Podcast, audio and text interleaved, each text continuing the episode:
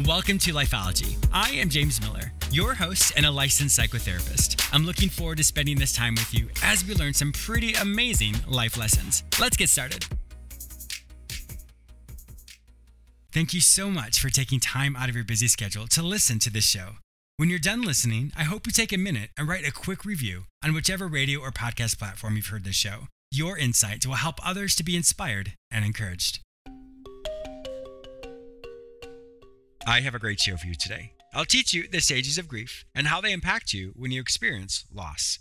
I'll also be interviewing author and psychotherapist Cheryl Krauter, who talks about her book, Odyssey of Ashes, a memoir of love, loss, and letting go, that tells the story of the sudden death of her husband and the ensuing journey of grief that takes her from the early morning hours of the first moments of loss to a fly fishing trip to the Madison River in Montana.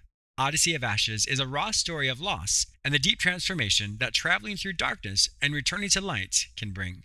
For more information about Cheryl, please visit CherylKrauter.com.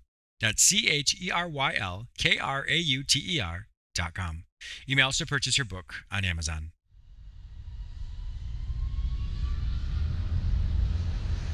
Thank you so much for listening to Lifeology. I would love to connect with you.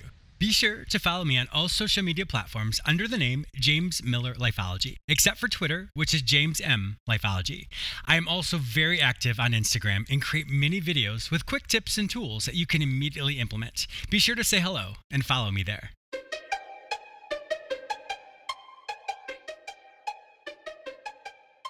The five stages of grief. I've once heard it said that the rain falls on the just and the unjust.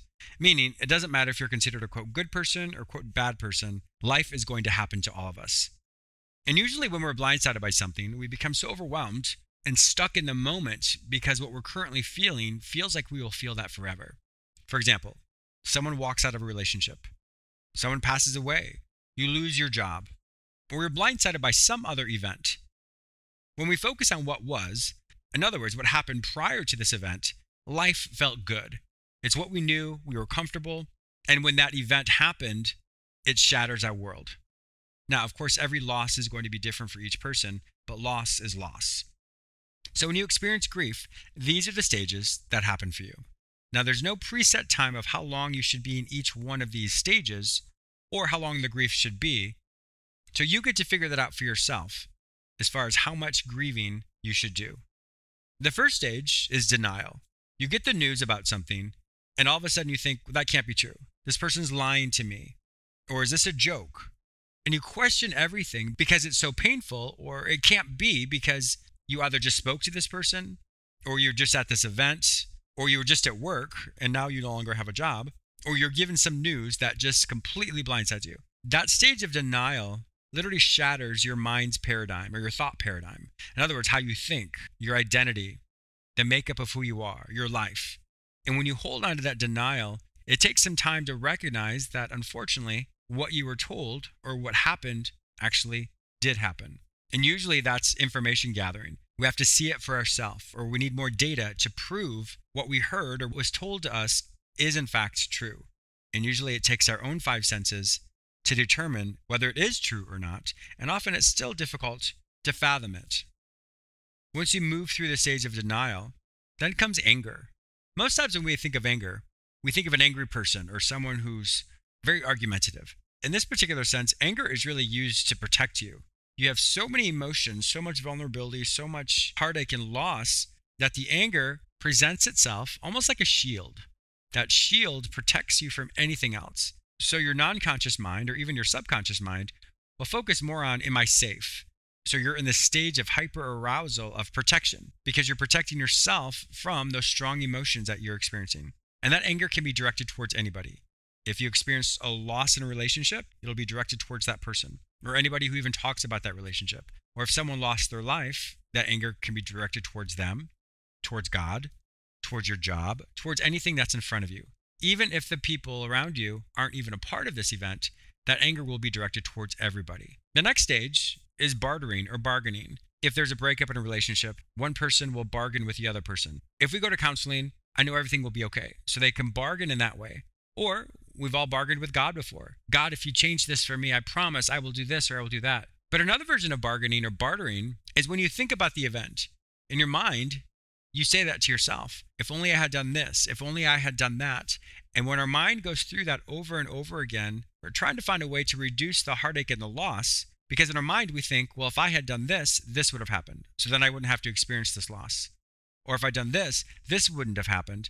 And sometimes we can even take the blame on ourselves. It's my fault that this loss happened. And then that anger then is directed towards us. The next stage is depression. So you've experienced the denial, you've experienced the anger, you've experienced the, oh my gosh, what if I'd only done this?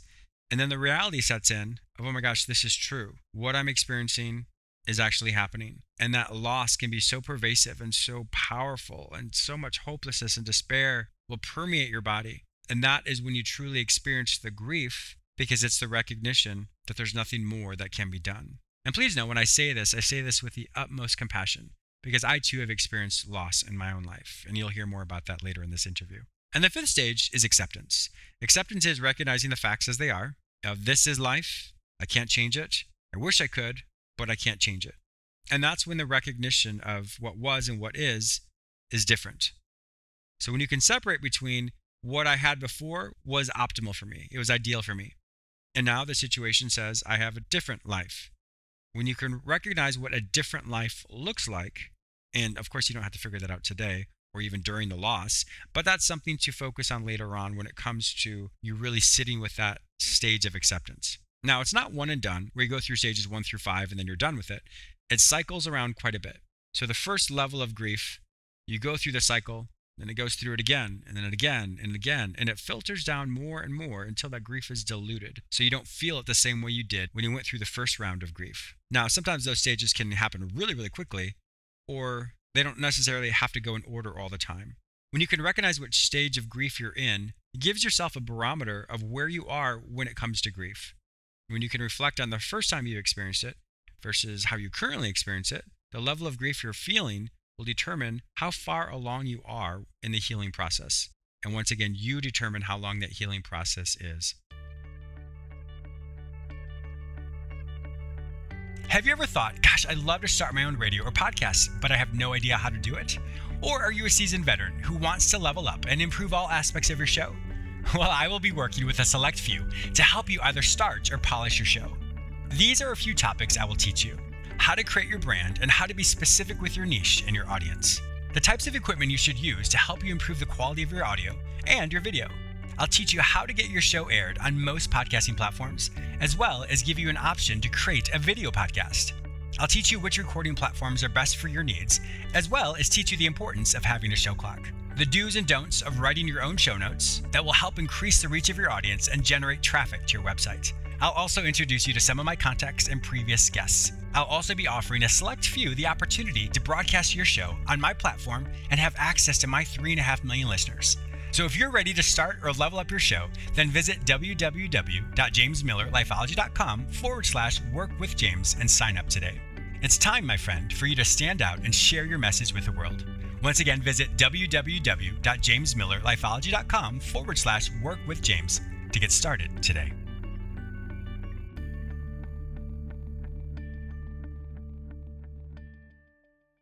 My guest today is Cheryl Krauter, who's an author and a psychotherapist who resides in the San Francisco Bay Area. In today's episode, we talk about her book, Odyssey of Ashes, a memoir of love, loss, and letting go, that tells the story of the sudden death of her husband and the ensuing journey of grief and loss and the deep transformation, moving from darkness and returning to light. Welcome to my show, Cheryl. Thank you so much, James. It's really good to be with you. Thanks. I yeah, my pleasure. I'm looking forward to this. When I was telling you in the pre-call, reading the information, I was like, oh my gosh, this is going to be a tearjerker.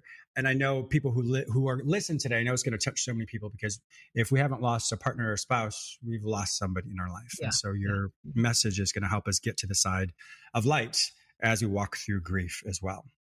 That's always my intention with all the things that I've written. I do a lot of work with cancer, and I've written a couple mm. books on cancer. And this this memoir, of course, was a complete departure from those books. Yeah. But it's always important to me to have a takeaway. And with this book, it is so much about the truth that loss is a part of our lives and mm-hmm. the deeper we love the deeper we're engaged yes. the deeper the loss and yes. how we lean up against that and be with it you know yes yeah. I, I, agree with that as well. It's in the sense of, I mean, well, everything you said, but more. I, I was telling my mom, um, my father passed away in 2010, and mm. the journey that she went through, when we as a family went through, um, very near and dear to us. Of course, I'm going to respect you and your family as we walk through this. But I was I was reflecting on that as well in the sense of the just like you said, the the more you love, the deeper the grief. But mm-hmm. but to me, it's also it honors it honors the love by how deep the grief is, if that makes sense. It's, it's almost mm-hmm, like a giving mm-hmm. back in some ways. And so mm-hmm. it's the way to respect and honor the person who left is the, the grieve in such a powerful way. So that's kind of mm-hmm. how I, I, look at it as well. Mm-hmm, mm-hmm. And, you know, you're so right because obviously illness, death, everything affects the entire family. And it's like a ripple. It, it, mm. rolls through and it, it keeps rippling, right? Yeah. I mean, your loss yeah. was you know 2010 and it's still i'm sure still there's mm-hmm. ripples and feelings yeah. that are always there you know yeah yeah how was it for you so you it was one more one early morning you he passed away can you tell us what happened yeah i uh my husband died suddenly, uh, as the, mm. the death uh, record said, less than five minutes. It happened in the early morning. He had some back pain. That wasn't unusual. You know, older people, we have back pain. So, mm. um, but, you know, he went into the other room and I kind of followed him anxiously and tried to rub his back. And um, one point he asked for some pain medication, which he'd had for an earlier surgery that year, which he never took. He didn't like it. And I, mm. you know, in the in the book and even now, even as I say this, I think, you know, boy, I should have known then, you know, that, that something mm. was wrong. But here it is, it's four in the morning. And sure. it's that twilight, not only twilight of a day, but that twilight within you. And it becomes mm-hmm. timeless. Mm-hmm. And so, you know, of course, because he couldn't stand me to hover, and who does like anybody to hover, I went back to, to bed. And, and within moments, I just, I felt really sick, really nauseous. And I thought, God, what is happening? Food poisoning? And, you know, then I just hear this noise, like uh, un, unearthly, unearthly mm. noise mm. from the other room, like this roar. And I rush in, and um, you know, within a very probably seconds, again, time completely suspended. Sure, sense of, I don't know, and uh, realized he wasn't breathing. And then the whole trauma of, you know, you call nine one one. Mm. I get this inane operator asking me all these questions and i'm just starting to scream at her yeah. and you know then paramedics and, police and firemen and all these people are in the home and from that point it's like going into a different land uh, just a different yeah. land yeah yeah and and once again thank you for sharing that i mean I, yeah. that's very private, and I, and I understand that. Well, when, it's private, but I've splashed it all over the pages of this book. So. sure. And I think that's the beauty about writing a memoir, and some people may not know the difference of a memoir, but what's different from a biography or an autobiography, which is mm-hmm. about autobiography is about my life, but a memoir is an autobiography, but then it has the retrospective um, understanding, a reflection of what happened. So you can take a time, uh, you know, if I'm talking about my childhood as an adult, mm-hmm. but then I can talk about the lessons I learned as a child. And so that's yes, the difference yes. for people to understand what a memoir is. It has that retrospective mm-hmm. perspective mm-hmm. that helps yes. people understand what happened and what influenced, et cetera. So that's obviously why your book is so powerful is you're able to now reflect and talk about it where obviously at the time you couldn't talk about it so in some ways it mm-hmm. can be a form of healing as well um, when Absolutely. people write, write memoirs Absolutely. Mm-hmm. Mm-hmm. yeah in this book you move through the the the, the journey of loss to today what was the, the steps that you took to walk you through that some things happened um, mm-hmm. to go from the loss to all of a sudden you are fly fishing Tell me about how you went from that loss to fly fishing because it's such a beautiful journey. Mm-hmm. Oh, thank you. Well, my husband was a, a master fly fisherman. Mm. I uh, he always wanted me to to fish, and um, we had some early misadventures uh, where we realized that uh, he was not the best teacher for me. Um, so at that point, that yeah, yeah. So at that point, you know, we hired some of the, some of the most beautiful guides. Um, uh, you know, guys who uh, babysat me on rivers, taught me how to cast, which is very important in fly fishing. Yes, fly fishing. And, oh gosh, um, so you know from those early morning horrific hours and and, and just to say a, a, brief thing about that one thing that was so you know in, in retrospect in the memoir memoir meaning memory um, mm-hmm. in French is that um, you know the paramedics say, "Oh no, you should look. You know, go to the other room." Um, when the mm-hmm. mortuary people came to take his body, which was another moment, of course. Sure. Um, they said, "No, don't look." And then you go to the mortuary the next day, and they say, "Well, in the cremation, you shouldn't look." And in retrospect, what what came to me is like in our culture, it's like we're, we're told don't look don't look at death don't look at pain mm-hmm. back away as though you, you yeah. should you shouldn't be with it I feel like the deepest part of the transformation is leaning into it, being Mm. with it, looking at at the face of of the loss.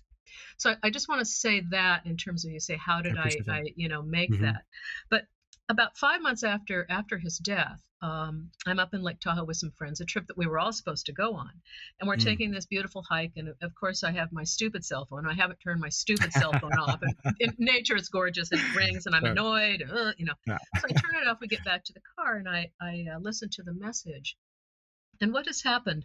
Uh, I was I was very fortunate to um, attend a retreat by an organization called Casting for Recovery. It's for women Mm. who've had breast cancer. They take Wow. women out uh, to fish because they learned that some of the casting motion with fly fishing is very good for a condition called lymphedema. So Oh, I went on this retreat, just beautiful retreat. And I came back and I told John, look, they have these um, at the last day of the retreat. They have uh, river helpers who come and uh, teach the women. I said, why don't you do this? So for him, it was um, not only a way to give back and enjoy something that he loves so much, but also a way for him to process my cancer and Mhm. all the the concerns of that. So every year, this organization has a gala. Of course, in all profits, you know, they they need to make money. Mhm. Every year they have a raffle for a guided fly fishing trip for two people, and this these are always on very prized rivers in Montana. So every year John would you know plunk his little fifty dollars down and, and hope to win. Well, five months after he died, this message that I got in Lake Tahoe was from a friend and the woman who was the coordinator at that time of the program in Northern California saying, You're not going to believe this. I put his ticket into the hopper, and when came time for the raffle, I pulled his name out. Mm. And Wow. so she was overcome. She had to hand it to somebody else. I, at this point, became overcome. And what was so generous and lovely is they offered this trip to me. Mm. And so that becomes that's that's actually the start of when I realized, you know, this is so synchronistic. How does this Yes, happen? is. And I realized without knowing what the story truly was that there was a story that wanted to be told. So this is when Mhm. I took this trip up to Montana on my own and um, Mm. scattered his ashes uh, Wow. by the Madison River, which what he had wanted. Yeah. Wow, and it's, So- it's such a yeah. Synchronicity for for those people who don't know what that means. It just means the this this the things are aligned together. Some people can call it Yeah. divine intervention. Some people can call it um, um, serendipity. You can call it many different things, but synchronicity means things line up in a way that just doesn't make sense. So it's it's, for- it's more than a more than a coincidence in some ways. Yeah, of course. And so that's one thing. that- It's it's a it's a great thing when when we realize that and you see that wow that how did that happen? And so Mhm. realizing that there is something there that is beyond us. And so how does that play out? And so it was so neat to hear that, you know, like you said, as far as that opportunity for you to do that. Mhm. When you were going, when you were on that, on that trip, um, and there with his ashes, I'm sure that was such a spiritual and such a private moment um, to go from where you were to, to then, you know, months later uh, to, to experience that. How, how transform how transformative was that for you? Because it seems like such a ritual aspect of it to to Yeah. release.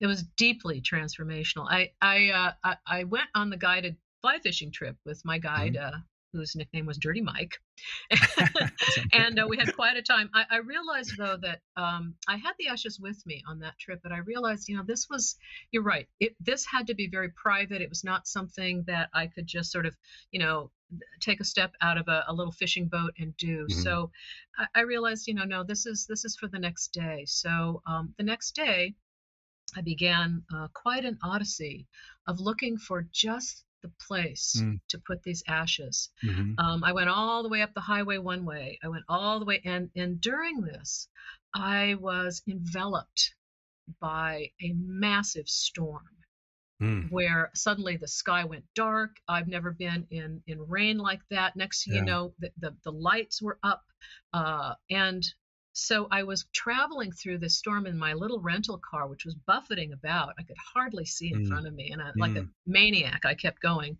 Yeah. Um, and I kept trying to find, okay, where's the spot? Where's the spot? And I would pull off the road, and oh, that isn't it. And then I heard uh, kind of this message, you know, I'll I'll I'll let you know where to go. And of course, I don't pay attention, and I stop. And I'll let you know. And finally, I hear this message saying, well, this is just how it is. You don't listen to me. At which point I realized I know I know this voice, and uh, I think I even write well. In order to avoid an argument, I pay attention. And of course, um, yes. um, I'm guided back to this little park a mile from where I had had mm. left. And I wander down by the Madison River, at which point the storm completely takes off. It's it's like nothing I've ever been in. The Madison River, which is big enough anyway, was like an ocean. At one wow. point, um, a, a, small bird behind me flies out of its nest. It's screaming. I'm at this oh. point crying and screaming. I've got these ashes. I'm should I save this this bird? You know what's going on? And then it's like night at this point. The mountains mm. go from black to purple, and um, this is where I I actually release his ashes. Mm. And um, yeah, it's it was quite. Um, yeah, I felt like you know I left a part of myself there and uh, what was so beautiful in this book launch I just had, I've had two people now tell me that um, one one person lives close to this park, mm. another is going to visit this town, and they both said wow. we're going to go to this park and we're going to visit. Wow. Yeah. And you know, it's it, the storm. I mean, obviously that, that's so analogous. or In other words, it's it's very similar to what you're experiencing inside. Exactly. So the, exactly. The, mm-hmm. so it's mm-hmm. it's such a beautiful a beautiful representation of what you were experiencing. And so as you hear well, this when voice, inner, when the inner world and the outer world, you know, mm-hmm. just they they they go like this, and it's almost yes. like you can't tell the difference. Mm-mm. Yeah. Where yeah. is this storm? Where is that mm-hmm. scream? Where is the where are those tears? Is that the wind? Yeah. Is that the bird? Is that me? Yeah. Is that the river? Yeah yeah mm-hmm. Mm-hmm. and once you release the ashes that's the journey of that's the journey of now what you know there's as we all know mm-hmm. grief grief is there are five stages of grief or some people say seven but five stages of grief and in that grief is a, is is a necessary thing and grief isn't we don't there's not an appropriate time of grief for when someone loses right, someone. Right, so that's right, forever. That you, people get to figure that out. So I always tell people mm-hmm. grieve as much as you need to. There's there's no mm-hmm. prescribed time for that. Right, right. It, in, in psychology, and of course you know about this as well, we have what's called radical acceptance. Radical acceptance is accepting the facts as they are. It doesn't mean that we appreciate it, doesn't mean we agree with it, doesn't mean anything. You just look at the facts without emotion. And when you looked at the facts as they were while you're grieving, how did you allow yourself to sit with that these are the facts moment? Mm-hmm, mm-hmm. Well, as a psychotherapist, I'm mentored in a practice now for over 40 years uh, as an existential humanistic psychotherapist. Oh, interesting. Oh, wow. So okay. What you just said basically is the foundational belief of existential. You know mm-hmm. that there are there are the facts of existence. There's life. There's death. There's grief. There's birth. There's joy. All these things are part of life, and so how we are with them, sure. how we learn from them, is really the the journey and the mm-hmm. growth mm-hmm. not to fight it not to not to say it isn't true um, i don't know for me if it was without emotion certainly there were many many emotions yeah, yeah, but i think it's you know my own experience with grief i i i believe strongly is quite universal which that grief becomes timeless mm-hmm.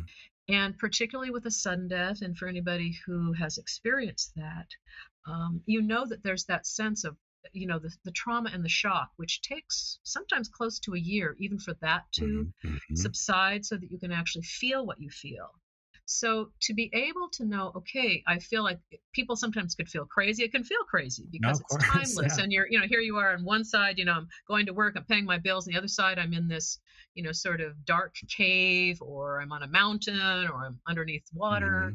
And um and just to be able to know that that you know you will you will move through this but yes. i say move through it rather than beyond or get over which i think yes, is a real yes. cruel thing to say to people dismissive, incredible and, yeah yeah and just to um, help people know that um, there there there are ways you, will you'll you'll move as you need to and you'll flow as you mm-hmm. as you need to you know yes there's so many well-meaning people thank you for sharing that as well mm-hmm. uh, there's so many well-meaning people that can say the most thoughtless and cruel things. can you share some of those that some people have said? Well, I think actually some people said this was actually I think actually the first day that um, you know the morning after after you know the whole tragedy happened. Um, several people told me that I should read um, a book, uh, a very famous book on sudden loss.